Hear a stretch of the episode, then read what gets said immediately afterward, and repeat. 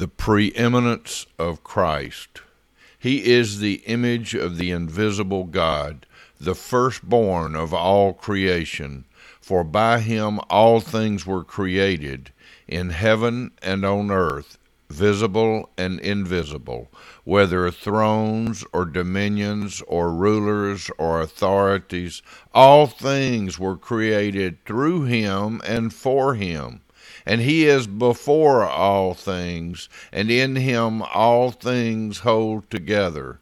And he is the head of the body, the church.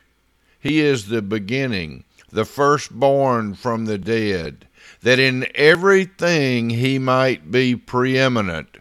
For in him all the fullness of God was pleased to dwell, and through him to reconcile to himself all things, whether on earth or in heaven, making peace by the blood of his cross. Heavenly Father, open the eyes and ears of our understanding, that we may receive from you today from your living word the truth of who you are. Reveal yourself to us through your living word. Open our hearts to receive all that you have for us, and may you be glorified, and may we be edified through Christ our Lord. Amen. Amen. Welcome back to this continuing look at Paul's letter to the church at Colossae, we need to remember that this is a letter. Paul is writing to encourage and I guess you might say fortify that local body of Christ against false teachers, those who might try to impose strict rules about things like what you can eat and what you can drink and certain religious festivals. And so Paul is saying, look, Christ, Jesus Christ, is God. He is preeminent over all things. And the kingdom of God is not a matter of what we eat or drink but it is about right way of living in this world as we are led by Christ himself. So we need to get that picture clearly in our mind and we need to enjoy the beauty of these verses today where we declare the truth of who Jesus Christ is. Amen. So let's dig in and look at these verses together. The first statement is He is the image of the invisible God. We cannot see God with our physical eyes. And Jesus said, If you've seen me, you've seen the Father.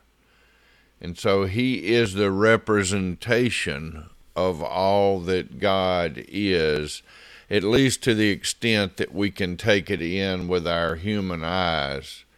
But the real picture of Jesus has nothing to do with his appearance, but who he is. And we have such a wonderful description of that in these verses we look at today. He is the firstborn of all creation. Let's clarify exactly what that means and what it does not mean. It does not mean that he was created uh, the word firstborn, the Greek version of that, that this would have been written in, was prototokos. If Christ were the first created, the word would have been different. It would have been the word protoktisis. Those are two very different words. The fact that they may sound slightly similar means nothing. They they have entirely different meanings, and there are at least one system of belief that claims Christ as being a created being rather than the creator. The use of firstborn here teaches us two things. First, that he, meaning Jesus, preceded the whole creation and he is sovereign uh, over all of creation. In the Old Testament, a firstborn child had not only the priority of birth, but also the dignity and superiority that went with it. When Jesus declared himself the first, he used a word that means absolutely first. Firstborn also implies sovereignty. For by him all things were created Think about that. By him, all things were created. It declares that those things were created through him and for him. All things exist for God. That is just so important for me to see and you to see that these things were not created for us, but for God. Now, are they given to us to use and enjoy? Of course they are. God gave us dominion over the earth and over the uh, animals of the land and the fish of the sea and the birds of the air, uh, not to abuse or misuse, but to enjoy under God's authority. But they were created through Christ Jesus and for Him. In John 1 1 and following, it says, In the beginning was the Word, and the Word, and the Word, the W in word is capitalized, and the word was with God, and the word was God. That refers to Christ. And then it says, through him all things were made. Without him nothing was made that has been made. So we see in all of Scripture that Jesus is preeminent in every way. And he is, in verse 17, he is before all things and in him all things hold together. He is before everything.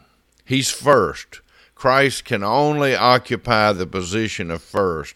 If we attempt to give him some other place in his in our lives, he has no place in our lives. He is before all things. He is uh, over all things.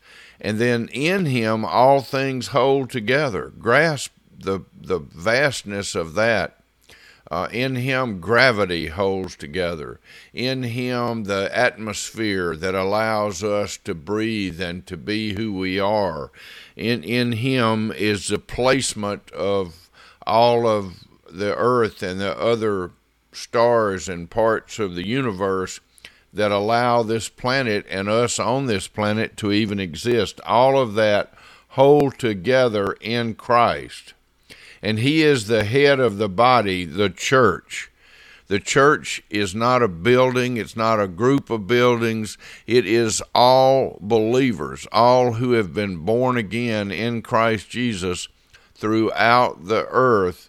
They make up the church present on earth today, and He's the head of the church we can't decide the church is going to be like this or the church is going to go here or there.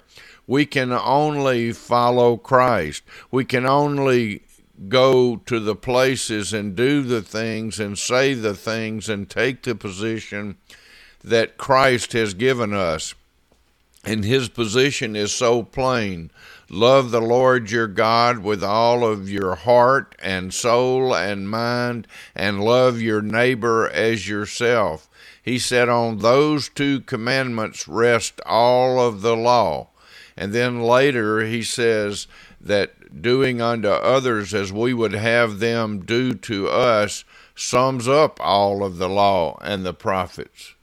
So we can only do what Christ has laid out for us, and those are his instructions, and that we should go into all the world and preach the gospel that Jesus Christ came and died, lived a perfect life, died paying the penalty for your sin and my sin, and then was buried and rose again, ascended, went up to heaven, and is coming back.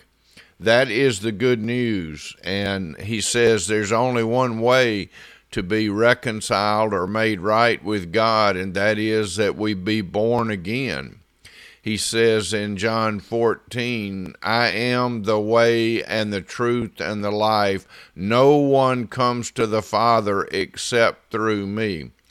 So when we proclaim the good news of Jesus, we are not seeking to hurt anyone, but to help everyone, to declare the truth, to be obedient to Him who is before all things and in whom all things hold together. He is the head of the body, the church. He is the beginning, the firstborn from the dead when he was raised, that in everything, in everything, in all things, for all time, he is preeminent. He is over all things. He is the he is the head. For in him all the fullness of God was pleased to dwell he was fully God, even while he was fully man, and the fullness of God was pleased to dwell in him.